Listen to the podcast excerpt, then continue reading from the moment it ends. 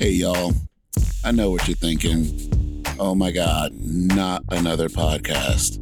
And I agree. You know, I'm typically that person that doesn't listen to podcasts either. But my name is Will Johnson, and I'm here to bring something a little different for you. This is the At Home-ish Podcast, creating spaces where we belong.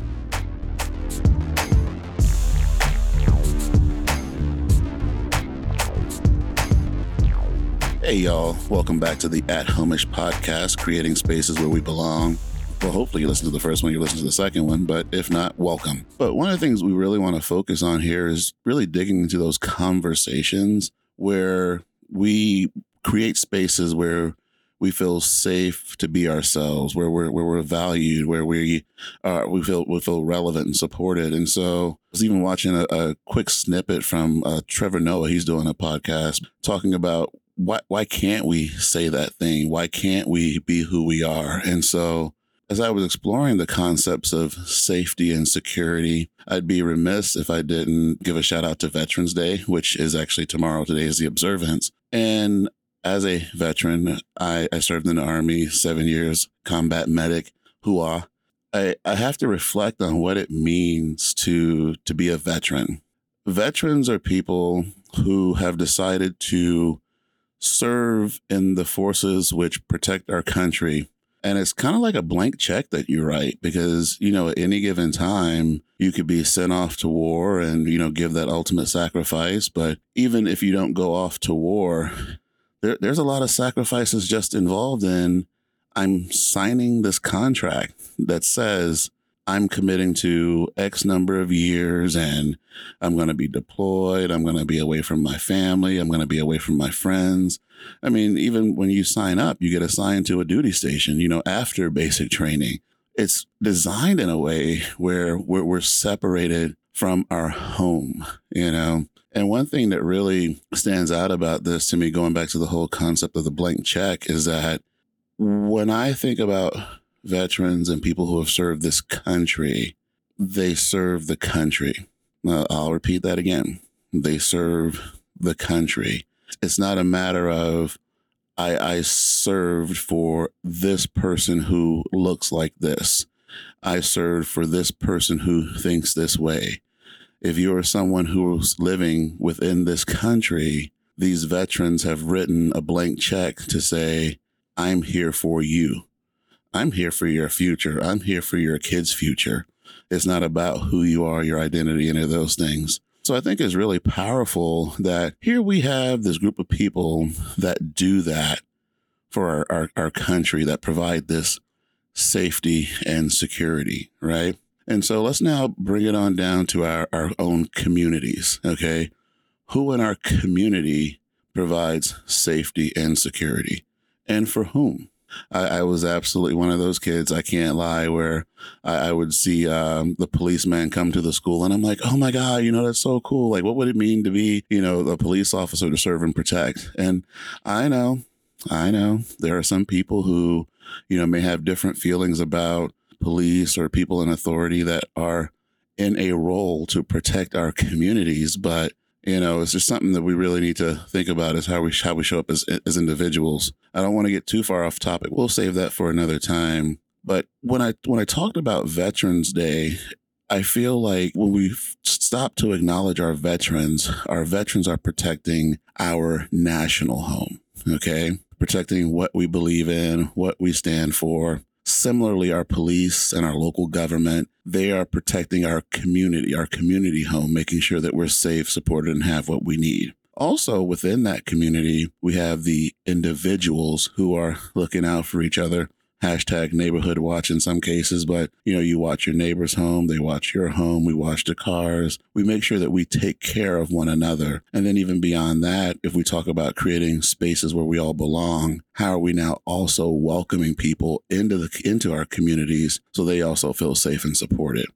But the thing I, I really want us to focus in on is those are all important levels, but the importance of ourselves and how we're practicing psychological safety, because it's really important for us to look at how each of us is present and shows up and is taking care of ourselves to understand what things trigger us, what things maybe create anxiety, what things trigger some sort of emotional response. The more we're aware of those things and understand how we respond to what's happening in the world around us, we as individuals can be safe. We can then be a part of a community that's safe and then have a greater, safer society.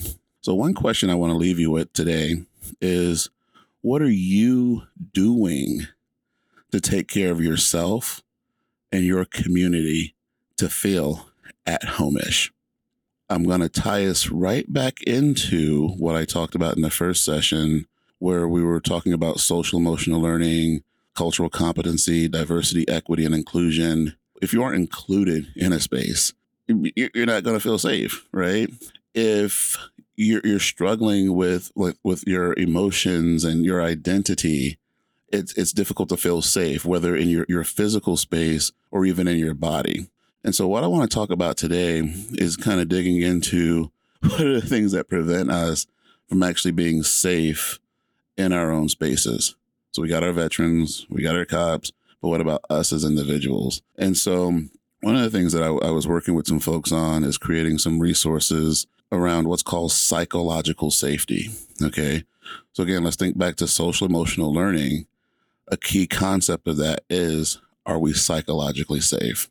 When we talk about psychological safety, has anyone perhaps heard about anxiety, depression, emotional dysregulation, the mental health, behavioral health? These are topics that we hear in the news quite a bit. And I will just go ahead and say, I'm not like these clinical experts. So if you actually, if you need some support, go get that. And I do want to provide you with some foundational information around some key concepts relating to these topics. So when we talk about anxiety, it's real. I suffer from it myself. It's not one of those things that I, I talk about a lot openly, but uh, I tend to be a perfectionist at times. And when, when I, whether it's in the studio, whether it's at work, I, I want everything to be just right. I want to have all the answers. I don't want to leave anyone with any questions or doubt of what I'm doing, why I'm doing, how I'm doing it. I want to make sure everything is covered. And, you know, a lot of times that's just unrealistic. And so I have anxiety attached to that. And I didn't realize that until I'm like feeling this in my body, like, oh, well, I got a whole lot of tension in my shoulders. My collar's actually folded up because my my my shoulders are pinned to my ears. And it's like I'm holding all this stress and anxiety because I'm trying to be perfect. And now let me break this down for a second. Why would someone feel the need to be perfect? Could it possibly be, be rooted in situations where the expectation from others was that they couldn't be wrong, or they had to have everything together. They couldn't have a misstep. Let's think about that and think about our, our identity. I feel like I'm talking vague around some stuff, but I, I want to save some heavier topics um, as we move forward. But, but think about the, the parts of your identity that we may feel we, we can't fully be ourselves. We, we can't show up. We can't say the thing we're thinking. We can't engage in a certain way, and therefore we we do not have psychological safety, which can now lead to that anxiety. When we talk about the anxiety that's now shackling us to, you know, whatever state, this this is now the, the depression that we can fall into because we're unable to to be our true selves.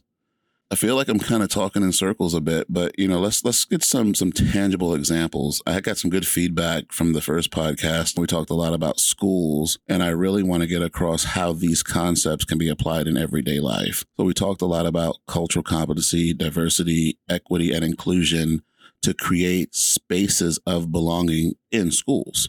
And what I want us all to consider is, what does that now mean with my family? What does that now mean with my friends? What does that mean with my coworkers? What does that mean with people I interact with in the community? And so we can apply these concepts across all of our interpersonal relationships to improve how we create spaces which are at home-ish.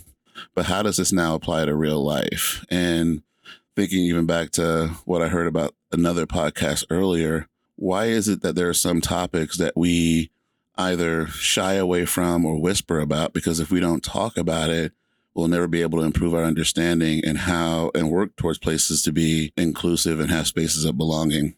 So one that really jumps out to me right now is when I think about pride, L G B T Q, and, and what it really means to, to show up and support people. Because I'll own that when I was younger, uh, as a fan of nineties, eighties hip hop, if you didn't identify a certain way, you're teased, you're you're bullied, you're you're you're an outcast, and, and not the nineties Southern rap group. But but yeah, sorry, I have to make light of things sometimes. But it's like if you spend decades, centuries, whatever, you spend this time where you know you can't dress a certain way or can't wear a, a certain color or talk a certain way because or or love the person that you want to love because someone's going to look at you and want to cause harm to you. So, so now I have to hide who I am, and not just publicly, but even in the midst of families, because the hope would be at home. That's a space where you can be safe and be supported. But when we talk about our, our students, our community members who are part of the L G B T community, if they're unable to have that conversation and that relationship at home, now, now they have to go somewhere else. They're not safe at home. And is it safe in the community? And uh, I'll let you ponder that for a second for yourself and your own community. Is it safe for people of various identity, whether it's ethnicity, sexual orientation, gender, are, are they safe to be who they are? Let's talk about at home. Home is that place where you're free to be you. You're you're safe. You, you, you walk in the door, you, you kick off your shoes. You know, you don't want to track the outside stuff in, but you kick off your shoes, you put on your comfy clothes, maybe toss on some music. And it's just, I am free to be me. Okay. So now does that expand to your, your community? Does that expand to other communities? When I think about physical safety, here's a concept I toyed around with. I, I call it uh, strategic avoidance. And, and I want you to, to, to ride with me for a second as I, I'm leaving the, the L G B T Q train for just a second. But as an African-American man, no, about three fifty, three sixty on a good day, almost six foot, like a quarter inch short of that. There are some communities where I don't feel safe. Okay. And, and what I love about, you know, digging off into that conversation is that when I, when I have a relationship with people, you know, sometimes they'll put their head down and nod like, oh yeah, you're, I think you're right. I don't, I don't, I don't think I want you to go there. I don't know if you'd be safe there. And so I really want people to think about when we say the whole at home-ish, creating spaces where we belong, what is it we're doing or why are we doing things that would make someone feel like they're not safe there, they don't belong there?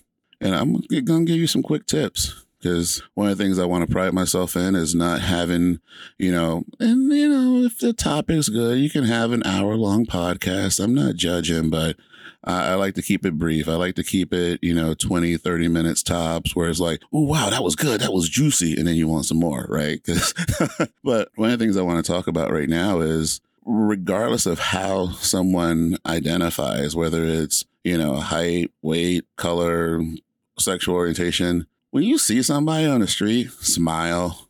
That's, that's so easy to do. If you see someone and either they say hello first. If they say hello first, you, you know what to do. You, you respond. But also say hello to them, especially if it's someone you haven't seen before. Because I'll tell you from my own experience, if I'm walking somewhere and someone just looks at me and they don't say anything, and when I pass by, I'm looking over my shoulder. I'm looking around like, am I good here? But it's like there's such so many small things we can do to be welcoming. And again, I think I mentioned it before. Don't don't be that weird person. Some people might be okay with it. That's like, oh my gosh, hey, I'm so happy you're here, and going up to somebody you don't even know. But just just be kind and think about the things that you'd want for yourself if you're in an area where you've never been before.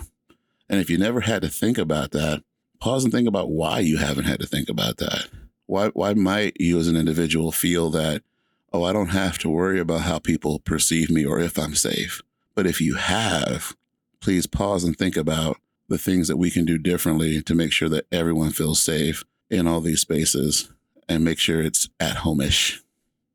So when I when I think about the concept of home invasion, I, I think about, yeah, everybody wants to live in a nice neighborhood, right? You, you you want that perhaps manicured lawn or that security person at the door where you know you can go in and there's nobody coming in after you, right? We go in, we, you know, perhaps lock our doors, lock our windows. We make sure we're not leaving anything unsecure when we go into our own personal spaces, right?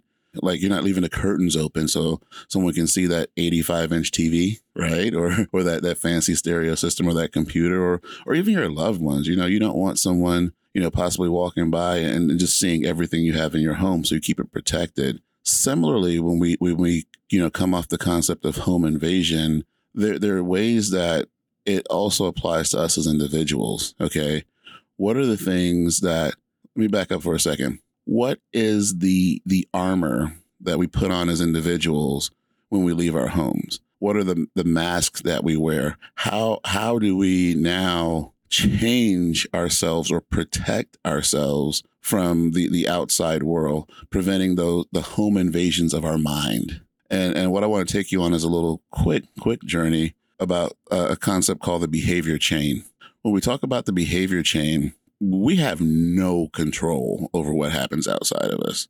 We we don't control the weather. We don't control the cars going down the street, the people who walk by. We have control over ourselves for the most part, but we don't control other people. And so when something happens that's identified as a trigger, okay, that's a situation, something that happens. Once we're exposed to a trigger, we then have a feeling or a thought as a response to that trigger. From that feeling or thought, it then goes into an action that we will demonstrate, which then gives us a consequence or a reward. I want to right now connect the concepts of emotional intelligence, which is feeling, with the concept of home invasion of our mind, in the sense of things will happen. And if we do not demonstrate or are un- unable to demonstrate emotional intelligence, our minds can be invaded because we no longer have control over our emotional responses to the things that happen. So now we have this response that leads to perhaps a consequence or a reward that we don't want, because now we're acting in a certain way in a response to that emotion that we were unable to control in that moment, the home invasion of the mind. So keeping with the theme of the day, I, I want to kind of wrap everything together with thank you. I, I'm a veteran too, but thank you to all the veterans who serve and have served our country. Thank you to our police, our service providers who support our communities. And then also for each of you, I just have a hope that you're emotionally aware and keep your your mind and your body secure from the things that are out there that can make it not feel like home and make you not feel safe. And again, really thinking about what we as each individual can do to create that that safety in our communities. So we look forward to seeing you next time on the At Home-ish Podcast. Thank you so much for listening. I appreciate you. And do me a favor, share this with like five to ten friends, because you know there's somebody else out there that wants to hear this. When we wise up, we rise up.